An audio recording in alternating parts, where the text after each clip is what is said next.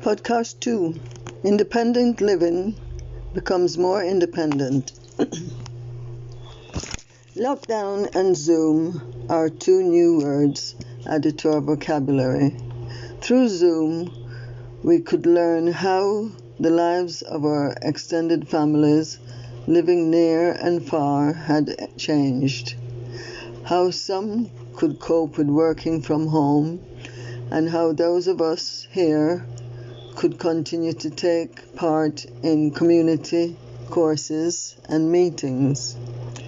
There are changes as to the amount of people meeting indoors and outdoors. Parties, weddings, and funerals had their limitations. Tempers were beginning to get frayed here. Stress was taking hold of everyone. And then we heard about support bubbles. Why can't we be considered as one household, as, as our own support bubble?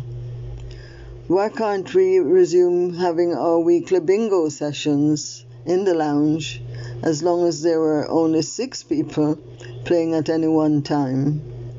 Hadn't the Duchess of Cambridge called bingo remotely for players in a nursing home? Why aren't their lounges closed like ours are? And then an update from our head, head office on the 11th of August stated that while the risk of coronavirus is far from gone and we refrain sorry and we remain vigilant to localize pockets of increased infections the government has continued to relax national guidelines surrounding lockdowns, and we have been making appropriate adjustments to reflect these changes.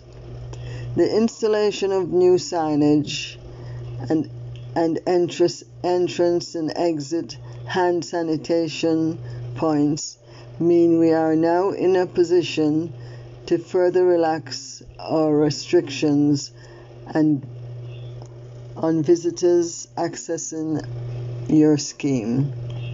From the date of this notice, visitors, including families, will now be allowed into our premises for the purpose of visiting your home in accordance with revised government advice, which states that no other than two households should meet and mix at any one time. We are allowing all visitors, residents, and their families to observe the instructions of local staff and signage while in the scheme and exercise social distancing and good hand hygiene practices at all times. Visitors are required to wear face coverings while on the premises for the protection of others and use of hand sanitizer provided at, at entrances. But, and here is the big but, the communal facilities, including lounges and kitchen areas, will remain closed until further notice, as these are high risk areas. Foiled again.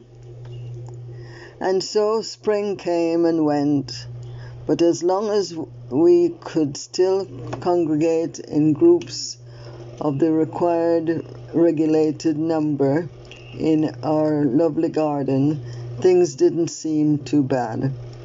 Many continued to take daily walks down to the river and sit and sat there for long periods.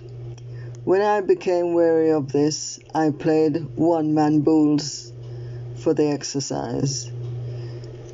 During the height of summer, we celebrated joint birthday parties and even enjoyed an afternoon tea in the garden provided by Team Bank.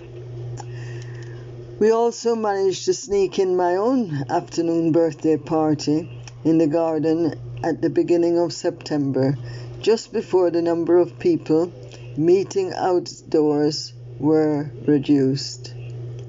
There were 14 of us sitting two meters apart, including my son and one granddaughter from London, as we consumed two Jamaican laced fruitcakes, of course, laced with alcohol, and whatever we could drink before the rain stopped play. Thank you.